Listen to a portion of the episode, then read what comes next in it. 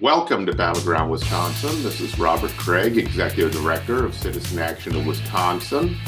Uh, and now, welcome to a volatile winter, Wisconsin, where we can see 50 degree changes in temperature, which is what is uh, expected from global warming. This is not unexpected. And for us fact based people uh, in the progressive movement, uh, this should not be a surprise. The other folks are finding new lies to explain all this. Uh, so, they have a very special Battleground Wisconsin. You hear me talking because Matt Brusky's on the road at a People's Action rural organizing retreat because we do rural organizing, urban organizing, and everything in between. Uh, so our host is not here, but we have a special treat for you. So it occurred to me that you have never heard, you've heard his name often from our producer. And I know that you often hear the producers say, or the musical accompaniment, and it started with Paul Shaffer and David Letterman on late night. And you do hear it in a lot of radio. And so we're going to have Brian Woolridge, our producer, all this time back to 2011. And he's the one who provides the product that actually you enjoy if you're a regular listener. So Brian's behind, he's a more of a behind the scenes guy, but he is He's worked here for quite a long time and cares about the mission. He and he's very tuned in on politics. He just likes to be the guy who makes everything happen rather than the front person. That's his personality. So we're going to hear from Brian, but let me let me first welcome Brian. Brian, I'm sure everyone's going to be glad to hear your voice for the first time, I believe, in the history of the program. Thanks, Robert, for the intro. It's good to be here. So I'm going to tell before you launch in, you're going to question me. That's what we're going to do in this podcast. Before I say that, I'm going to tell a funny story uh, about radio and producers. Um, I'm a regular on the Earl Ingram show, uh, the morning show, uh, one of the morning shows on Civic Media Radio Network, which is all over Wisconsin now, buying up stations. And so this was the radio era where you could, and it was like about, probably a year ago, where you couldn't see the producer. In fact, I didn't even know there was a producer. The producer didn't call before and say, "Hey," and you're connected. It just went straight into the station feed, and then I next thing I heard was Earl when we were past the news break, and so didn't know there was a producer, didn't know what their voice was, and I forgot what it was, Brian, but a caller said something outrageous, a right wing caller and rather, my approach is not to immediately condemn them, but to try to give them an olive branch and see if I can get them to step down from the heinous thing they just said. So I asked them a clarifying question, and the caller didn't take the olive branch and leaned in. And all of a sudden, I hear a woman's voice, Earl and I are both men, saying, Answer his question. Why won't you answer his question? And this confused Earl greatly. And I was like, uh, who's the fourth voice in addition to Earl, myself, and the caller?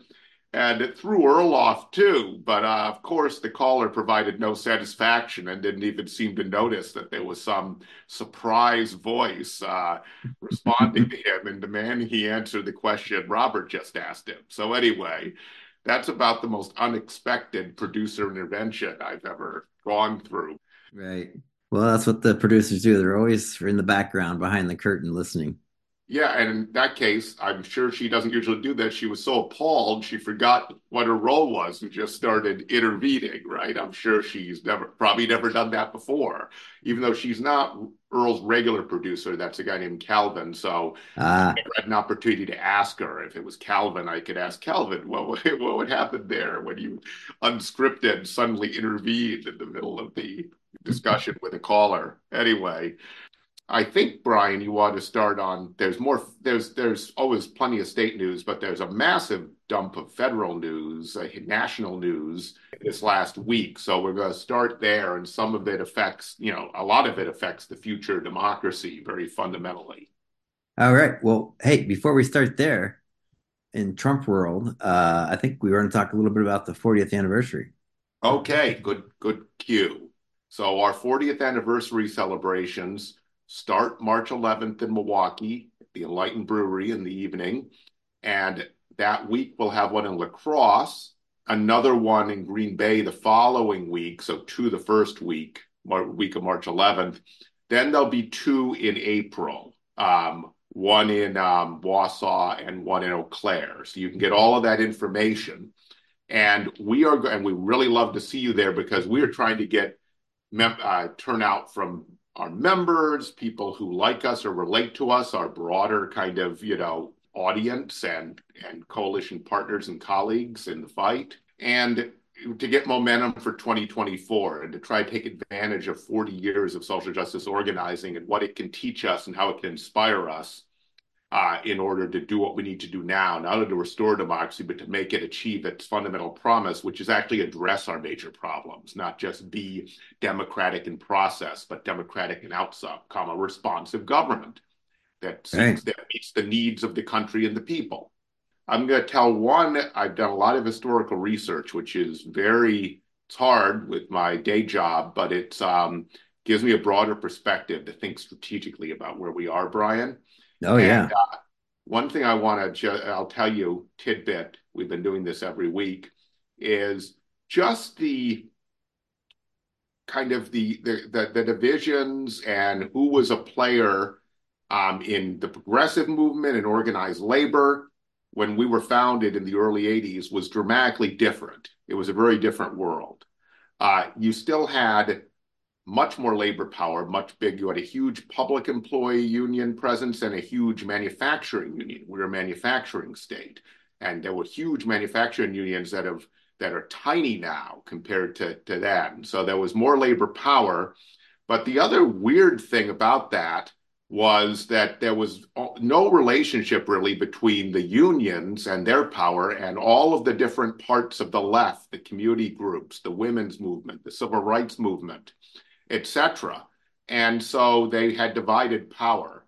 And we were created by the progressive wing of the labor movement to create that alignment because they felt embattled already. Reagan had just taken power. There was an onslaught against working people, the air traffic controllers had been union busted by Reagan, you know, complete reversal. We were now had president that was trying to overturn uh, what we had been gained for working people since the New Deal. And in fact, and so Citizen Action was the group that was going to bring together all these issues, be multi-issue, and create a durable coalition. It was, and it was the most progressive large unions. It was driven by the Machinists Union that is a shadow of itself now because of the deliberate deindustrialization and global trade agreements and outsourcing, the UAW that was much larger at that time, and AFSCME, which was huge until Act 10 and now has been greatly diminished. So the power is less, but the whole setup was less.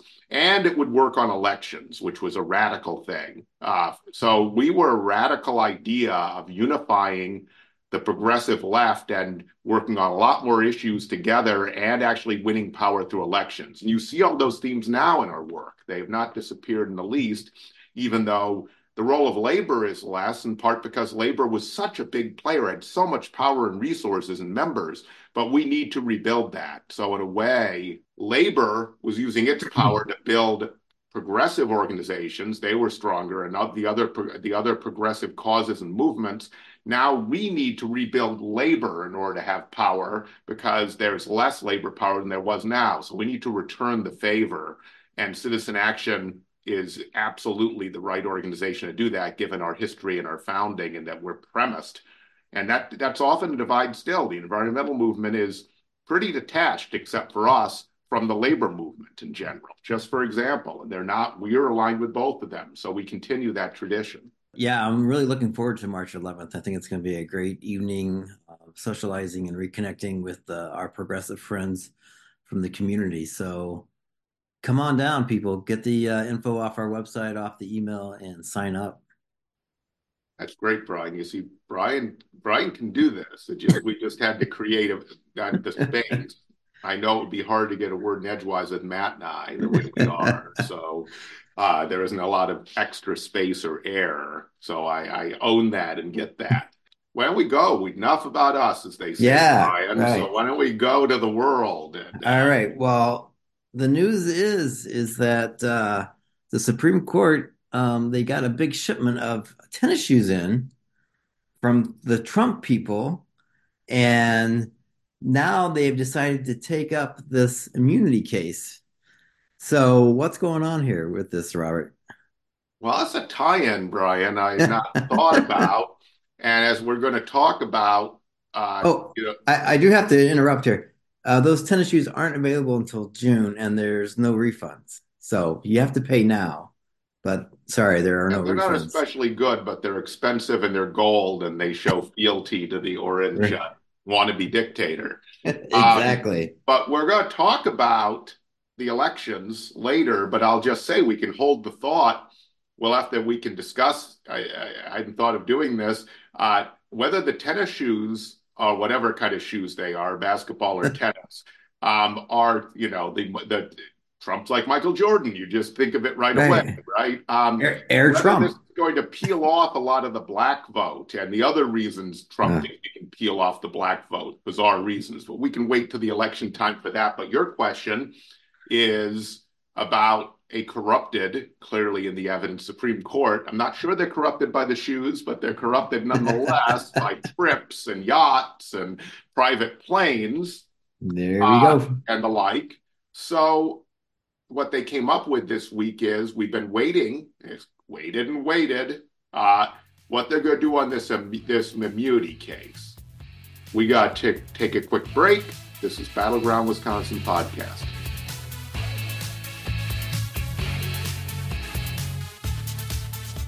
Welcome back to Battleground Wisconsin. And this immunity case, I think you all know, but just to refresh your memory, the president thinks, uh, the former president, excuse me, I hope he's never the president again, uh, and the wannabe dictator, I guess he won't be president. He'll be he'll be Führer or dictator or El Duce or something. Um, so that he thinks that he is a, immune to prosecution for any criminal prosecution in perpetuity, even when he no longer holds the office, and that he has, and that therefore the uh, federal law, it, this this relates directly to the insurrection case, but it would apply equally to other cases. And so I will say most legal observers, and the problem with legal observers is they look at the law, they look at precedent, they look at the Constitution, they look, but by precedent, has anyone ever said otherwise? And they hmm all conclude, my God, the country, you look at the, the, the both the, what the Constitution says, but also what the intent was of the framers, that the right says are godlike figures that apparently were, were inspired by evangelical right-wing Christians to hear them talk about it, which is hmm absurd. Um, that it was the opposite. They were terrified of another king, and they specifically made the president not above the law. But and what happened in the process is the federal case was paused at the district court level that was moving along quickly because they made this absurd claim. And then there were oral arguments in front of the federal appeals court, the step between uh, that this district court and the Supreme Court. And it was a three judge panel, bipartisan, they found out, one of them asked, and they were told in the oral arguments that yes, the president could order SEALs Team 6 to assassinate his political rivals and he'd still be immune from prosecution later. That was said in the oral arguments. So they wrote a takedown, bipartisan opinion. All the Supreme Court had to do is simply agree with that and not take the case and let the let the insurrection case continue. They waited two weeks and now they've taken the case, Brian. And furthermore, they didn't have to stay the other case, so it wouldn't prevent the possibility of having a, a verdict before the election day, so voters uh, could decide. No, they stayed the case. They stayed the case as well. So that is where we are. This is a shocking development. And I like what Elie Mystal, the, uh, the, the legal uh, writer for The Nation magazine, says. He says, people need to wake up. This isn't a court. These aren't judges. These are Republican politicians, and they're looking for a way to help Republicans no matter what. And we need to get serious, and Democrats need to be serious about taking this on and and using the checks and balances we have in our system. This is now Robert talking. I'm sure uh, hmm Mystal would agree uh, that the legislative and executive branch have and the exec uh, and refuse to use, but are in the Constitution. I know that you are a academic minded person and you like history like I do. If we look back, like the Nixon and Reagan and all the different crimes that those people committed, Does any of this play into this discussion? It was, I believe, a majority Nixon appointed court that found that he was liable for prosecution. He had to turn over the secret tapes, which nailed him on Watergate. And courts have been very solid. It was they were very solid in that situation. Okay, and they held firm, Republican and Democratic judges. And even to the credit of most Trump judges, they held firm on the insurrection claims during the election. The crazed Rudy Giuliani and the other cast mm-hmm. of character, you know, fake legal appeals and uh, arguments. But look at this. We now have a U.S. Supreme Court. Not only did it have its thumb on the scales and move in a very political way as far as timing, um, for uh, Roe versus Wade, and then totally reverse precedent. I could name others, but those are 2 mm-hmm. And now, really, what you see that is shocking is they fast tracked the 14th Amendment one because it disadvantages Trump. And Illinois became the third state this week to bar Trump from the ballot based on the clear wording and clear intent of the 14th Amendment. And in the oral arguments, it certainly sounded like all the strict constructionist judges, which is no surprise to me, weren't strict constructionists at all when it wasn't to their benefit, because this is easy if you're actually looking at what the intent of the 14th Amendment, Article 3 was. So they moved that quickly. They're probably going to throw it out very quickly based on the oral argument. And this one, they moved very slowly on, and now they've delayed the whole process. It really does seem like they're, that these are political choices, not legal choices, because the 14th Amendment uh, thing is real and is a legitimate legal argument. They're basically saying that they're not going to they're going to nullify part of the Constitution because they find it inconvenient. It is supposed to be self-enforceable. In other words, state uh, state people in states are supposed to be deciding who's eligible or not, just like they have the power to decide something obvious such as are you old enough to run for office given the criterion? Do you actually live in a district? This is then just another ballot qualification. And the Supreme Court does not try to figure out, are they really 21 and not and not 35 running for president, right?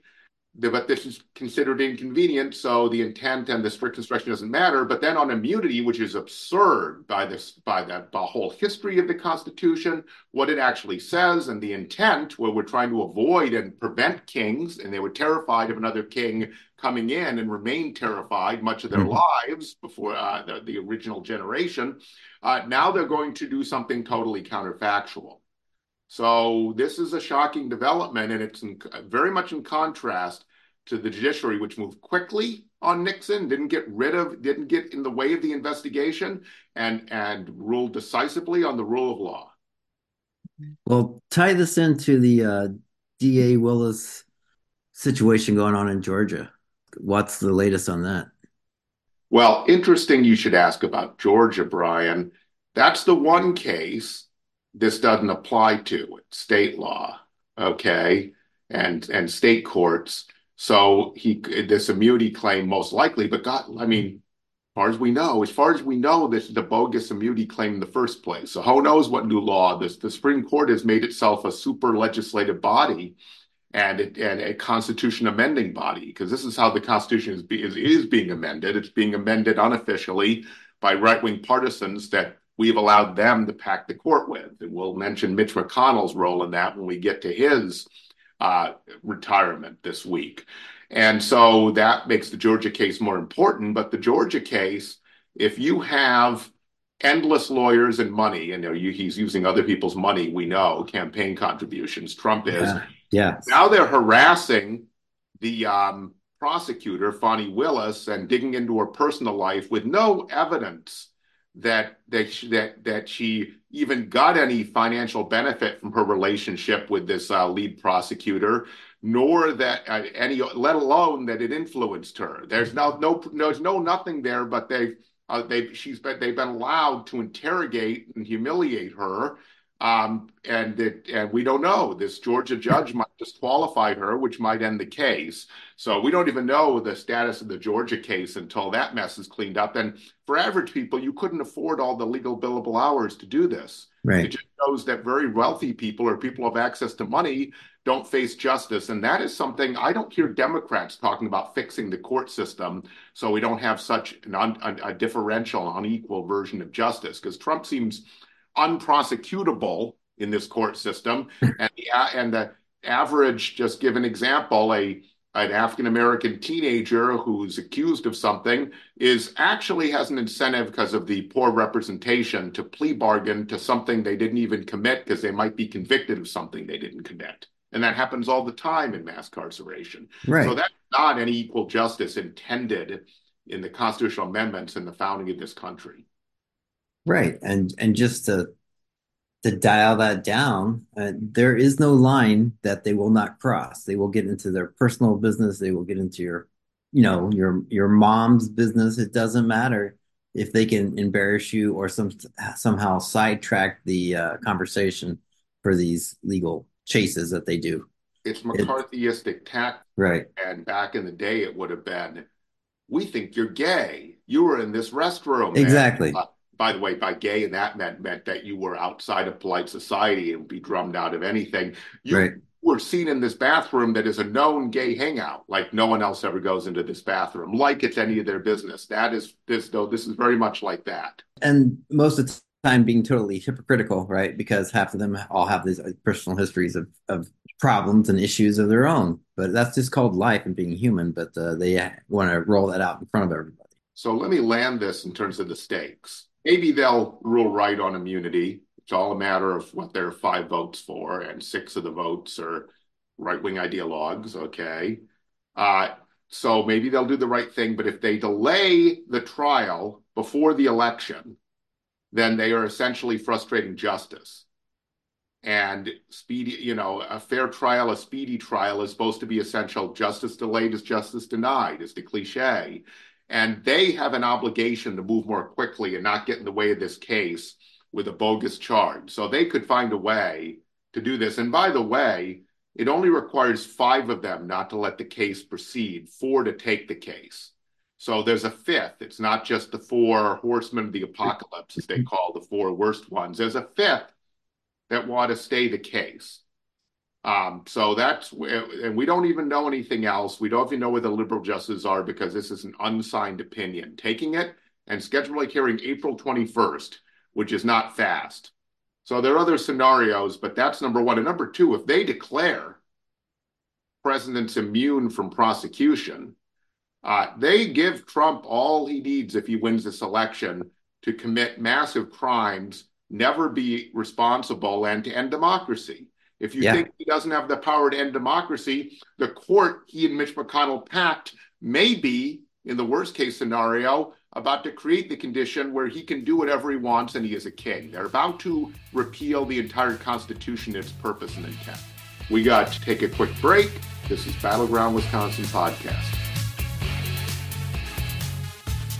Welcome back to Battleground Wisconsin. Uh, there, there is an assist, an unintentional assist in all of this by Merrick Garland.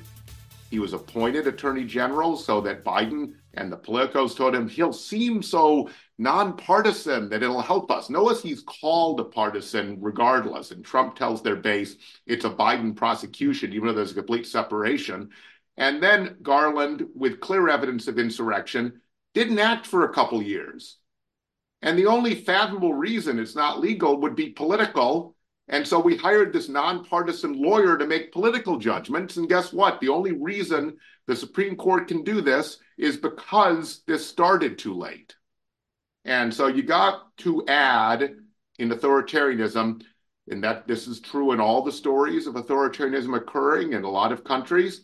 It has to do with the side that was democratic not being willing to do what need to be done to block it. In other words, being institutionalists, in quote, that actually acted in a way that destroyed the institutions they thought they were bound to protect and they were following the norms of to protect. But at this point, the lack of willingness of the attorney general, who is supposed to be independent, just to prosecute based on the law, because there's no godly reason not to do that, yep. is outrage. And it is itself political political right. in a bad way, political in like I refuse to do what I need to do. And you know, if the liberal justices don't agree on the 14th Amendment, they're doing the same thing. Because yes, the 14th was inconvenient and confusing in Article 3. This is what it says, and this is what its intent is. It's very cut and dry. Are we for the Constitution? Think we have to follow it, or is it pick and choose? In which case, what the hell do we have lifetime appointments for judges? Let's just do it through the legislature and the president. Right. Ah, so we've covered DC for a second. We've covered Georgia for a second. Let's go across the lake to our brothers and sisters in Michigan and talk a little bit about what's going on with the Republican Party there. A little infighting going on there. And then now we also have the the primaries and the uh, uncommitted vote to discuss. I take it in the order you asked it, Brian. The Yeah. drama on the Republican side is not that Donald Trump can lose absent some lightning bolt we can't imagine, like he suddenly has a has a health shock that makes him seem like he won't survive. Uh, unlikely, it would seem, and not something we should hope for, even on someone like Donald Trump, in my opinion. Know, We just Mhm. want to defeat him. He can go live a long and full life as long as he can't damage people anymore. That's my view of it. Um, his life is still valuable. He may not think any of ours are, but but we have to have we have to apply our morality to him. Right. Uh, the question is, is the number of people who are voting for Haley some indication of division on the Republican side that makes him less electable in uh, in the general election? And that depends on how many of those people you think won't just fall in line because they'll just vote against Biden and they vote for another Republican. And it does show absurd. All the polling shows that it 70 plus percent of Americans want two different candidates. So you put them in primaries, and each can and each and each side picks the the incumbent they supposedly all don't want. So why do the media keep reporting that junk data? Because you'd think that someone else would be nominated in each party if that were the case. Um, but apparently it's not. So what are we doing other than simply undermining people's faith in democracy with this junk polling data you you overpaid for because they every poll asked the stupid question at a huge expense. So does it is a good upholster employment uh, program though? I'll say that. Yeah. And there is there's good work in polling, folks, young people, uh, because we overpoll everything for things we already know uh, including our candidates spend a lot of the small contributions you give in to overpoll and answer questions we already know the answer to. Uh, so, Not only on the Haley situation, and but I was also wondering about your thoughts on the uh, the chair of the GOP, the Kristina situation there over there in, in Michigan. they're divided and fighting because there's still a little battle between the MAGA wing and the non-MAGA wing, though the MAGA wing's winning whenever Donald Trump points out, tells tells the base to go and support something. Mhm. Uh, but Trump is taking all the money and he's funneling a lot of it to his legal defense. And that's why he's taking over the RNC is to get all the money. And contributions are way down because apparently even his base doesn't just want to fund his legal defense, from what we can tell, at least for now. There's a huge funding gap between Biden and Trump. So what's that going to do? It's going to damage all the down ballot candidates. So anything that can save a lot of the down ballot candidates other than gerrymandering, like in Congress, there are just so few competitive seats. It's a smaller playing field and a lot of legislatures. Um, but the other thing that can save them is such a Trump landslide that lifts them, even though they have underfunded campaigns. But he's currently trying to get ahead of hold of all their money. But they still follow him as he try as he jeopardizes their political careers. Uh, so that that's the thing. Will he destroy them and not get power before he gets power and destroys the whole country? That could that's we're doing a streaming series. This would be a great suspenseful thing that would make you keep uh, binge watching. Yeah, to tune in next Friday to see the new episode. The Democratic side, though, Brian, you mentioned Yeah, yeah. vote is more interesting. So very fascinating strategy on uh, uh, on the part of Muslim and Arab Americans in uh, Michigan and a lot of young people. I mean, it's not only Muslims and Arab Americans and a lot of progressives to stand up to President Biden's Gaza policy, and particularly his refusal to cross a right wing government that is violating basic human rights, international law, and doing a disproportionate response. We found out this week now 30,000 Palestinians, majority women and children, have died to avenge, because this is like just retribution, the gruesome killing of 1,400 Israelis by, by Hamas, which I will say is an atrocity, but it doesn't justify another atrocity. And I can say someone as uh, part of the extended Jewish community. My, I'm biologically half Jewish, and my father's family has a lot of Jewish cultural traits. Mm-hmm. Uh, but I'm not was not brought up a practicing Jew. They, though that's actually uh, that is, some people include that as the uh, in the definition of the Jewish community. There are different looser and tighter definitions. So I'd be in the broader definition. You could say Jewish adjacent, if not if not Jewish in in in, in mm-hmm. practice.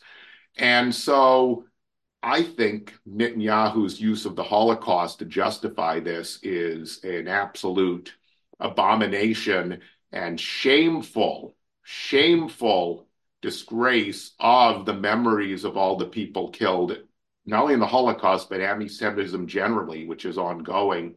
And uh, a lot of my biological relatives in Ukraine, where there was a 98% death rate in the Holocaust, were murdered and it doesn't help them to ju- to some you to in their name justify this. And so, what I liked about this strategy, Brian, is they created a way to try to give a warning sign to Biden. So it's not vote against him in the election and elect Trump necessarily. It is we're going to show you we have enough voters um, to actually affect whether this critical state Michigan goes Democratic and why you need to change your foreign policy course, which I'll get to what Biden's actually doing there. It's more nuanced than just he refuses, but he still needs to move farther one way or another. And this was highly effective.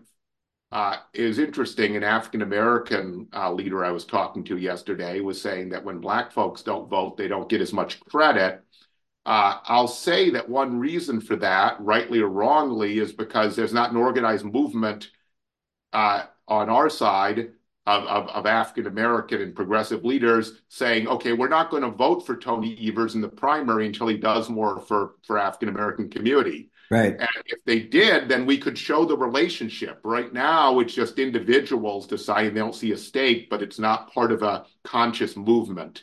Uh, that's the difference. And I, I do I think that could be organized? Yes. Do I think this is a good model for that? Absolutely. And so the warning shot was it's over 100,000 when on average uncommitted, which is a ballot line not every state has, Michigan has mm-hmm. it, is generally 20% in these primaries. So much, at least five times higher. I've heard estimates because the vote's still being counted. It may be as much 140,000, which is enough to swing Michigan even in a year that the Democrats win let alone closer, which it could be. So, message sent. Now, right. Uh, you probably want well, to talk about what will this do to Biden's policy, given the message has been sent so effectively by by the voters of Michigan. He split the coalition with this, and he's an institutionalist, but he's moved in a lot of ways. Mm-hmm. He's moved more dramatically on things like climate and racial equity and what was in Build Back Better that Manchin and Sinema wouldn't pass, that was things like paid family medical leave, child tax credit that reduced poverty over 40%. He's moved. But in some ways, particularly foreign policy, he stayed more traditional. And it's been, unfortunately, American policy to stick with Israel no matter what since Israel was created. And that was the whole Western position. In many ways, it, it's a vestige of imperialism. Palestinian uh, rights were considered less important. And so, um, but he has stayed in that lane. He do, he's clearly appalled, and his folks are by the slaughter. He's been trying to talk Netanyahu out of it while also giving them aid, right? He has been trying to get compromise at the UN while using America's power to veto a demand for a complete, immediate and, and permanent ceasefire. So, and he's getting taken advantage of by Netanyahu. Would rather have Trump as president anyway. He's a, he's a Trump a, a Trump of Israel with the criminality right. to boot and the right wing and, and anti anti human ideology, so murderous ideology, and so. He needs to make a move. Netanyahu is is saying he will never accept a two state solution. Uh, Biden is saying America insists on one, but as long as you keep supporting Netanyahu, protecting him, giving them military aid without conditioning it, uh, you're going to be in trouble, and you're going and you're not going to get back not only uh, the Arab and Muslim American vote, a whole lot of young people and a whole lot of progressives, and it does jeopardize the election. And your the traditional foreign policy is wrong, and your traditional way of solving it by finding a bilateral way with Israel isn't working and isn't going to work with this gov with with uh, it's it's a lack of organizing 101 power analysis of who Likud is, who Netanyahu is. Netanyahu needs the war to continue so he won't be prosecuted. The only reason he's there is he created the conditions for the slaughter of his own citizens. Now he's benefiting by being able to use the war fervor to stay in power when he should be, when he would be probably removed from power and potentially put in jail otherwise for corruption. Okay, it's very yeah. much like Trump, but Trump's already in power again. And so what he needs to do, Biden, because maybe he'll get this temporary ceasefire. Hamas right. has not pulled the trigger yet on it. And so maybe that'll give him a little bit of pause in this, but that's only temporary. Mm-hmm. Uh, he needs to become unilateral with Israel. So what can he do? First of all, he already has the power to condition the aid, not only the aid that hasn't been approved yet, but the previous aid. They have to follow international law.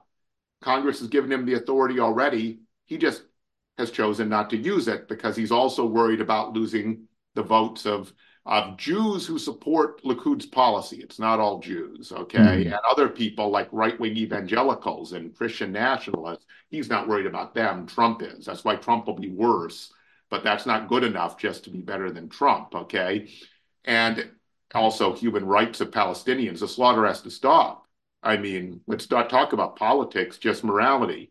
Right. The other thing he can do is, and he does, to his credit, have uh, Antony Blinken and the State Department investigating how do we recognize Palestine without working with Israel? That would be a huge move.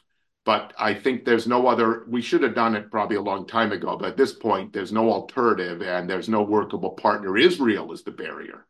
And so that's where we are. There's also work going on trying to make sure the PLO has legitimate, non corrupt leadership. I think some of the preconditions are being set quietly by the Biden State Department, but they're not happening fast enough. They're not successful enough. And the result is we are still giving sanction to what is a what is a, a murderous overreaction and disproportionate response. And as Congressman Pocan says, and many others, a number of the members of the squad, Cori Bush and Rashida Tlaib and and Representative Ilhan is this is population punishment. It's not focused. It's not focused on on on individual Hamas fighters. And we have this little nicety in international law, Brian, where we say that they're not a state, so they're terrorists. But this isn't terrorism by Israel because it's a state. No, they're actually morally quite a lot more similar than people want to imagine. And by the right. way, morally, destroying babies and children with bombs from the air or with just fire where you don't see them is is not much morally different than doing it at close hand like Hamas. It has to do with your technology, not your morality.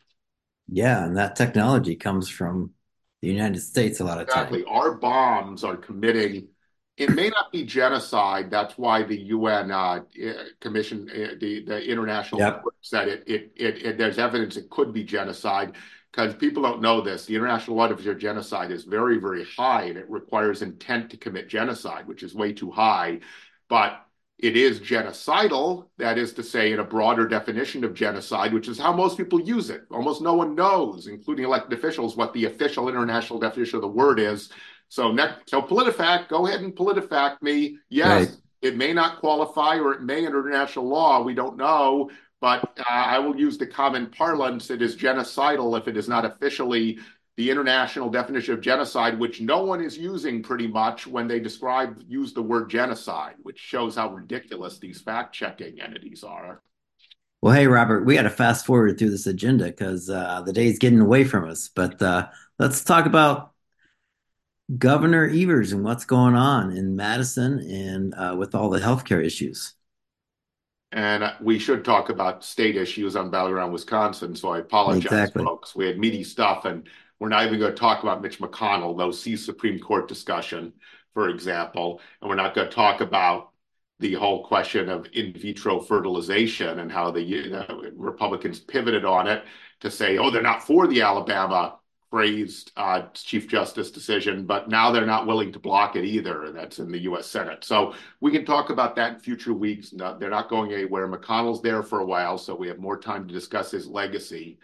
But you brought up the uh, something we've been talking about in Battleground Wisconsin uh, week after week, the wave of, of closures of uh, hospital, major hospitals and clinics in the Chippewa Valley, where the hospital systems health system is just closing up shop. And we've talked about what a small player they are, a very small hospital chain compared to their competitors there, mm-hmm. Mayo and Marshfield moving in, much right. bigger ones. And so this is like Walmart putting Shopko out of business. And then furthermore, we've related it to the allowing hospitals who are involved in building huge monopolies and predatory competition with each other and not serving health, but looking for the most lucrative services, which often is waiting for people to get sick and therefore is more expensive rather than keeping them healthy. Um, so we've talked about all of that, that we need to re-regulate the, the hospital system. We used to regulate their rates. We used to regulate their overbuilding. Uh, hospital Association convinced everyone in the 80s we didn't need that. But the market, i.e., they would solve the problem. They're not. They're doing the opposite. They're getting, they and insurance companies are getting bigger and bigger and bigger. And pharma's developing its monopoly in their competition with each other to get the most revenue with the most profit. And so that is the fundamental cause, Brian. And we've also mentioned the concept of upstream and downstream. Uh, and that's often used now, and it's a metaphor. Upstream is the actual fundamental causes of a problem. So you prevent a problem. They're, all, they're, they often take more time to do and are more systematic, but they're more effective, generally speaking.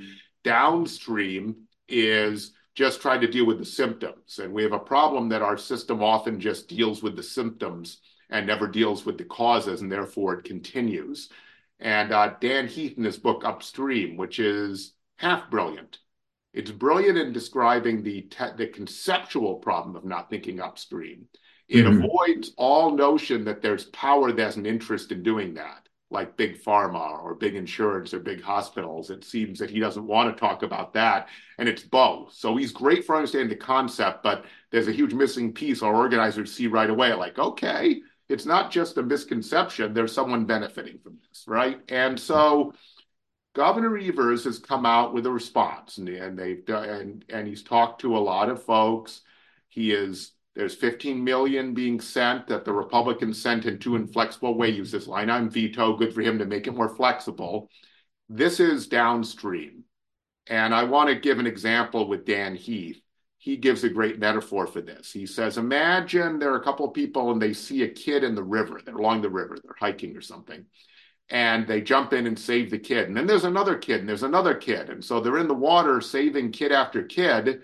And after an hour of this, according to Heath, this is like a hypothetical, um, one of them starts swimming upstream. And the first one who's trying to save kids who are in the water, where are you going? How you can't abandon us? There are kids in the water. And he turns and says, I'm going to see who's throwing all the kids the, in the water upstream. That's the upstream solution, not just saving the kids who are in the water, figuring out why they're in the water and drowning and how I stop any of them from being more to be thrown in, because I'll never keep up with all of them. They're coming at faster and faster pace. That is what's happening with hospitals unless we go upstream and the whole healthcare industry. Governor Evers came out with all downstream responses, emergency response from the DWD, from mm-hmm. DHS, that is Workforce Development and Health Services, from the Insurance Commissioner, the 15 million that Republicans will send, just repurposing existing money, but making it more flexible. And he's talked to people. He knows how bad it is. It's a serious problem. This is all his press release. Nothing about what's causing it. Nothing about having an agenda, even the next session, for fixing it upstream, just and not even enough downstream to make a serious difference, in my opinion, but trying to look like so that's the politics, and he's not the only one. He's just our example here. There are a lot of supposed Democrats that do this, that are leaders of the Democratic Party, that's a good way of making sure he's not he looks like he's leading. Mm-hmm. It's a good way of not explaining to people what's going on and building support for what needs to get done or understanding who's behind it, which is these giant hospital monopolies and the way that their practices and how they've become revenue hungry businesses in the guise of nonprofits who don't pay property taxes. Well, so we could do we could do a whole show on that. We will we will continue on this topic. Yeah. So kudos to Governor Evers for understanding it's a crisis, doing what he can with his, his current powers. But please, and I'm, we're hoping to get from the legislature, we need to start talking about why this is happening and what actual hard choices we need to make and who's doing it. Okay. Otherwise, we're just going to be sending some more band aids the next time and the next time as hospital capacity closes and people are are le- and clinics close and people are left in the lurch without life saving health care. And you can't make those bandages big enough. No, Eventually, it just, it, you can't you can't cover it up. Let's so ship some bandages to Gaza and, and call it done. Yeah, I mean seriously. No, I, I I'm right there. and it's not you. just look. It's not that Tony Evers is a bad person. He's working within a traditional paradigm, downstream paradigm, and his team is mostly concerned about whether how he's looking. Now they're not thinking about the problems fundamentally and what they can do with his power, and they're assuming that's all he can reasonably do, and this should be the limit. And that's the problem is the paradigm, not that Governor Evers is deliberately perpetuating the problem or he isn't serious about making it better. Well, and then if we want to flip a little bit and who he works with, um, do you want to take a minute and talk about what's going on with Mr. Vos? Yeah, and I was going to say this is the difference between Evers and Vos. Evers uh, has good intentions, is from what I can tell a moral man, but refuses, like Biden on Gaza, to actually step up and evolve based on what actually needs to get done, given the given the challenges we actually face. And I say that's the same thing on global warming. Uh, a, so institutionalism. Uh, Biden's moved further than he has, but both of them have places they need to move. But meanwhile, and we'll close on this, Brian. The yeah. the um, the the the bizarre clown show that was the Michael Gableman fake election investigation, their former Supreme Court justice, the caliber person they put on the Supreme Court because they'll just do their bidding, um, keeps on giving because part of what happened is Donald Trump wanted to off Speaker Vos for not enabling and finally having to cut off the uh, crazy clown show, even though he started it and used our mm-hmm. money to fund it for two and a million dollars and Trump came in late and and uh, supported a no a no name unknown candidate at the end to try to off Vos and came within 300 votes. Well, turns out the Trump campaign committee and uh, MAGA folks like Janelle Brandtjen in the Assembly and the Chippewa uh, the Chippewa County Democratic Party, uh, Republican Party, excuse me, uh, illegally had a scheme to over to get around all the campaign finance contribution limits, individual contributions, to Shocking. put money into Adam Steen's race that he almost off Vos. And surprise, surprise, the ethics committee that is a 3-3 majority, I mean 3-3 split that usually can't act on anything, right. has recommended prosecution. So why did they do that? Because I guess their non-MAGA Vos Republicans were appointed to the ethics committee, and I'm sure Donald Trump will take care of that if we real if he's if he become gets in charge again. But at this point, that uh, score one for the what's left of the non-MAGA Republicans, but also realize Brian that they will not cross the MAGA Republicans. It comes to their career versus doing the right thing they are not reliable. They're not our ally. That's why Republicans across this country, elected officials, are being silent about Trump while they quietly tell other people it's terrible. This is all terrible. It'd be terrible to charge, but then pretend to be with him because they're afraid of his voters and their careers are more important sure. currently than any civic duty whatsoever. Right. Well, maybe it smells a little bit like the Wisconsin version of GOP infighting too. So, so I know we got to go, Brian. Yeah, we got to go. But thanks for having me. Uh, well, uh, I think uh, just on a personal note, uh, I think some of you know out there in the world, two or three of you know that I play music. So I'm going to end this Battleground Wisconsin with the song that my brother and I wrote a long time ago called Star of Desire. Awesome. I love the Woolrich Brothers. All right, we'll see you next week.